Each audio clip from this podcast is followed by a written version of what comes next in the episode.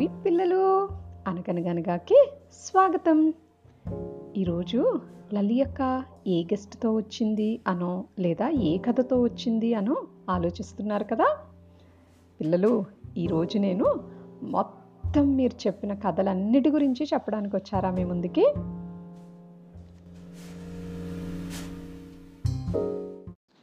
ఇన్ని మంచి కథలతో ఇంతమంది పిల్లలు అనగనగాక వచ్చినందుకు ముందు థ్యాంక్ యూరా పిల్లలు. వీళ్ళల్లో మన బుల్లి బుడ్డాడు జయదేవ్ ఫ్రెండ్స్ అనే కథతో మన ముందుకొచ్చాడు. తనకి జస్ట్ ఫోర్ ఇయర్సే కానీ మంచి స్టోరీ నరేషన్ స్కిల్స్తో మన ముందు స్టోరీని ప్రజెంట్ చేశాడు. అలాగే five year old Varnika leaking pot అనే కథతో మన ముందుకొచ్చి ఏది ఎప్పుడూ ఉపయోగపడకుండా పోదు అని చెప్పింది కదరా పిల్లలు. ఆ తర్వాత ఆరు సంవత్సరాలున్న Veda snow white and seven dwarfs అనే కథతో మన ముందుకొచ్చి ఎప్పటికైనా మంచే గెలుస్తుంది అని చెప్పింది కదరా పిల్లలు.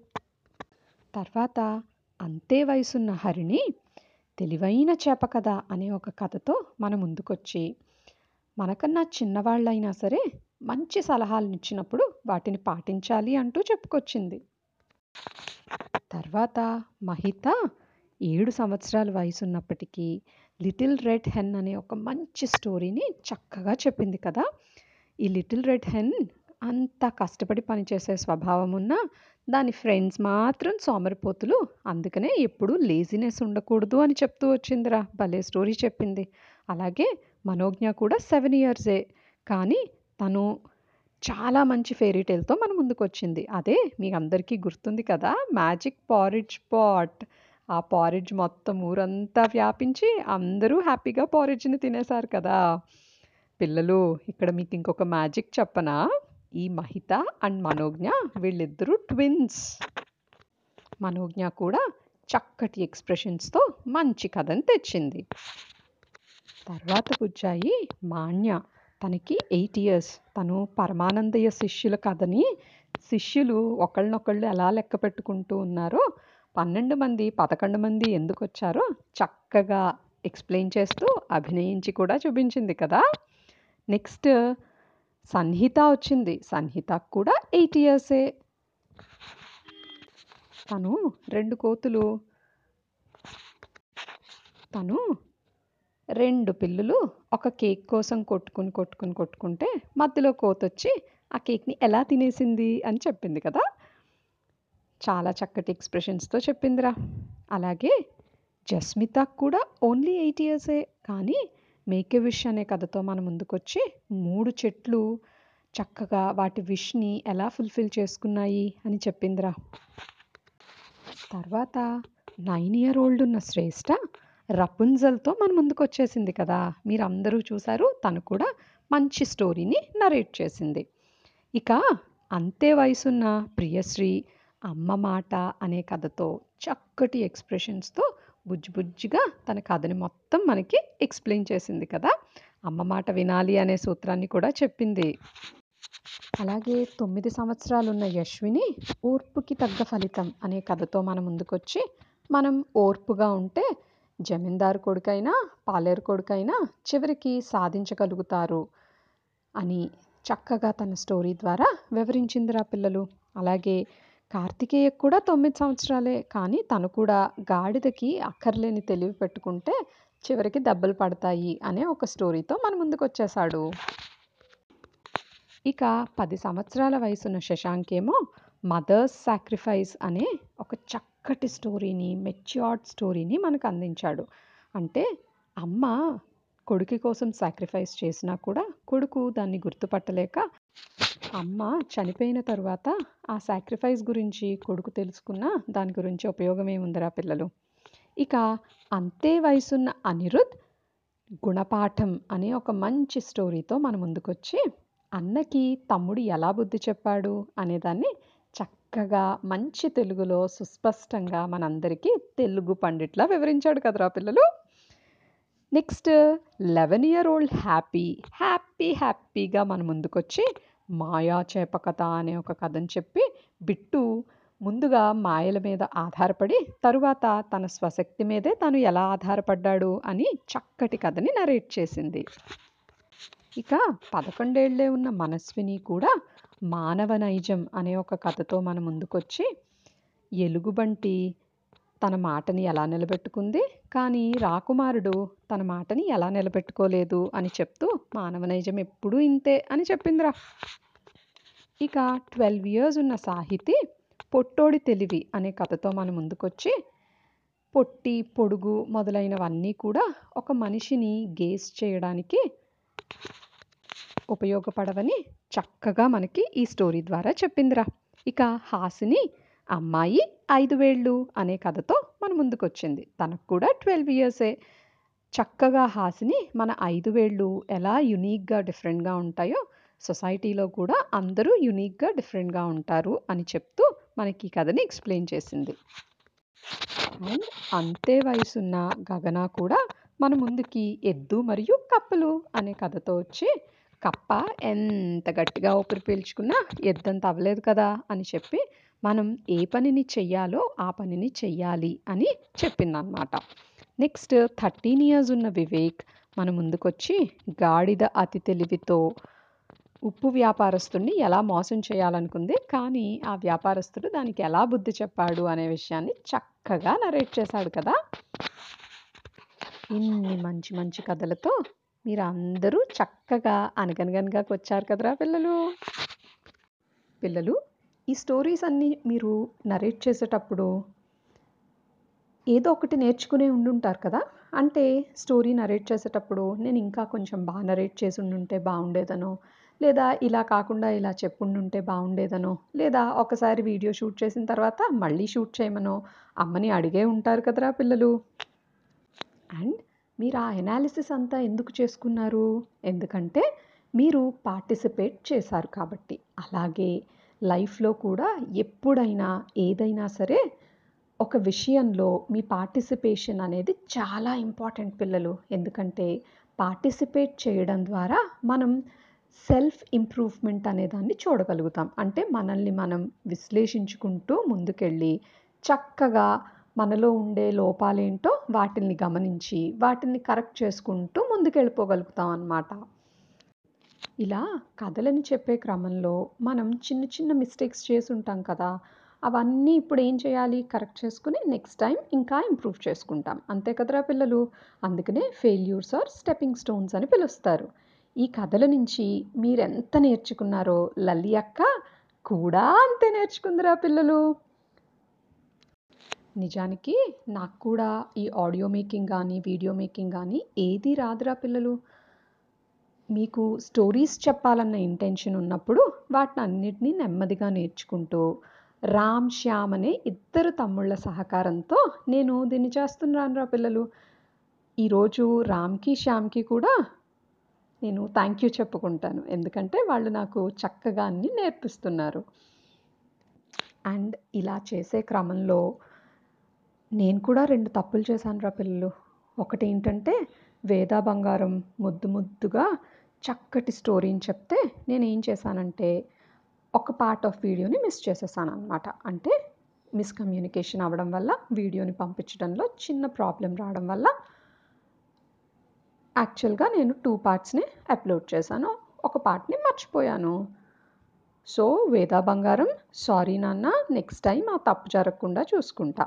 అలాగే పాపం సన్హిత పేరుని నా నేను సంగీత అని అర్థం చేసుకుని సంగీత అని పెట్టి మొత్తం వీడియోస్ అన్నీ అప్లోడ్ చేసేసాను రా పిల్లలు. కానీ సంహిత చాలా పెద్ద మనసు చేసుకుని మరేం పర్లేదక్క అని చెప్పిందిరా. ఎంత మంచి పిల్లది. Thank you Samhita. And sorry next time మాత్రం ఈ మిస్టేక్స్ ఏం జరగకుండా నేను కూడా హ్యాపీగా వీటి నుంచి నేర్చుకుంటాను. థ్యాంక్ యూ పిల్లలు. మీరు నాకు కథల ద్వారా ఇంత మంచి ఆపర్చునిటీని నేర్చుకోవడానికి ఇస్తున్నందుకు. అండ్ నాకు ఇంకా చాలా వీడియోస్ వచ్చాయి. చిన్ని చిన్ని తమ్ముళ్ళ దగ్గర నుంచి చెల్లెళ్ళ దగ్గర నుంచి అక్కల దగ్గర నుంచి. కానీ అవి క్వాలిటీ బాగాలేకపోవడం వల్ల లేకపోతే సెల్ఫీ వీడియోస్ అవ్వడం వల్ల నేను చాలా వీడియోస్ని అప్లోడ్ చేయలేకపోయాను. సారీ గాయస్ మీ అందరి వీడియోస్ నెక్స్ట్ టైం తప్పకుండా అప్లోడ్ చేస్తాను. ఇంకొంచెం ఇంప్రూవ్మెంట్తో చేస్తే మనం హ్యాపీగా వీడియోస్ అన్నీ అప్లోడ్ చేసుకోవచ్చు. సో ఎవరు డిసప్పాయింట్ అవ్వద్దు. పిల్లలు ఈ స్టోరీస్ అన్నిటిల్లోనూ మీరు తెలుసుకోవాల్సిన ఒక ముఖ్య విషయం ఏంటంటే మిమ్మల్ని మీరు వేరొకరితో కంపేర్ చేసుకోకండిరా ఎందుకంటే ఇక్కడ ఉన్నవాళ్ళు అంటే అనగనగనగాలో స్టోరీస్ చెప్పిన వాళ్ళందరూ different age groups of kids and ఒక్కొక్కరు ఒక్కొక్క ప్రదేశంలో ఉండేవారు. డిఫరెంట్ కంట్రీస్లో కానీ డిఫరెంట్ రీజన్స్లో కానీ ఉన్నారనమాట అందుకని ఒకళ్ళు నాకన్నా బాగా చెప్పారనో ఇంకొకళ్ళు నాకన్నా బాగా చెప్పలేదనో అన్న కంపారిజన్స్ వద్దురా బాబు. ఎందుకంటే వాళ్ళు ఉండే పరిస్థితుల్ని బట్టి లేదా అక్కడ వారు పెరిగిన వాతావరణాన్ని బట్టి వాళ్ళు ఆ కథలన్నీ చెప్పుంటారు.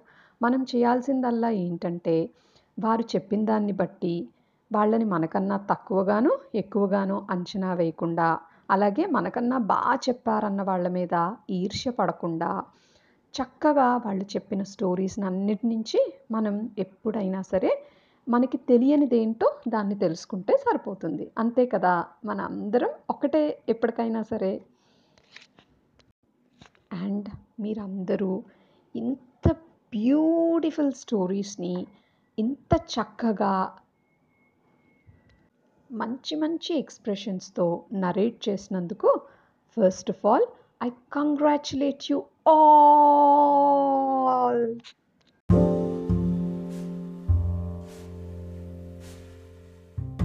మీరందరూ కూడా ఈ స్టోరీ సెషన్స్ని ఎంజాయ్ చేశారని భావిస్తున్నాను రా పిల్లలు. మరి రేపటి నుంచి మళ్ళీ లలి యొక్క కథల్ని ఎంజాయ్ చేసేద్దాం. సరేనా? రేపు కలుద్దాం. సీ యూ కిడ్స్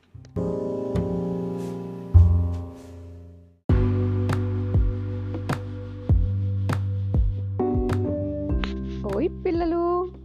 అనగనగనగాలో ఈరోజు లల్లి అక్క మీకోసం ఒక సరికొత్త కథని తీసుకొచ్చేసిందిరా. ఆ కథ పేరు పొగట్ట కోసల దేశాన్ని కీర్తిసింహుడు అనే రాజు పరిపాలించేవాడు. అతను పొగట్టలకి ఒట్టిగానే పడిపోతాడు అనే పేరుని సంపాదించుకున్నాడు. అది ఆ నోట ఈ నోట విని కీర్తిసింహుడు దానికి సిగ్గుపడి అరెరే నాకు ఇలాంటి పేరు ఎందుకు వచ్చింది? నేను పొగడ్తలికి నిజంగానే పడిపోతున్నానా? పొగడ్తలికి పొంగిపోతున్నానా? అనుకుని వెంటనే తర్వాతి రోజు తన రాజ్యంలో ఒక ప్రకటన చేయించాడు. అదేంటంటే ఎవరైనా కీర్తిసింహుణ్ణి పొగిడితే వారికి బలమైన శిక్ష విధిస్తాను అని. ఇక అప్పటి నుంచి రాజుని ఎవ్వరూ పొగడ్డమ్మ అనేసారట కానీ ఈ విషయం తెలియని పక్క రాజ్యపు ఆస్థాన కవి బాలభట్టు కోసల రాజ్యానికి వచ్చాడు. రాజుని కలవాలనుకున్నాడు. కానీ డైరెక్ట్గా రాజుని కలవడానికి అవ్వదు కదా. ముందు మంత్రిని కలిసి మంత్రి దగ్గర అపాయింట్మెంట్ తీసుకుని అప్పుడు రాజుని కలవాలన్నమాట. అంటే ఇప్పుడు మనం పిఎంని కలవాలనుకోండి అంటే ప్రైమ్ మినిస్టర్ని కలవాలనుకోండి డైరెక్ట్గా వెళ్ళి ప్రైమ్ మినిస్టర్ని కలిసేయగలమేంటి? ఫస్ట్ అతని పిఏ దగ్గర నుంచి మనం అపాయింట్మెంట్ తీసుకుని అప్పుడు పిఎంని కలవాల్సి ఉంటుందన్నమాట. అలా బాలభట్టు మంత్రి దగ్గరికి వెళ్ళి రాజుగారి అపాయింట్మెంట్ అడిగాడట. దానికి మంత్రి నవ్వి ఏవండోయ్ కవి గారు మీకు మతిగాని పోయిందా? రాజుని పొగడ్డానికి రాజాస్థానానికి వెళ్తారా?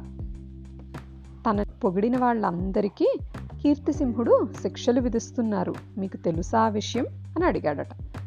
దానికి బాలభట్టు అసలు పొగిడితే పడని వాళ్ళంటూ ఎవరుంటారండి? ఏం మాట్లాడుతున్నారు మీరు? అన్నాడట.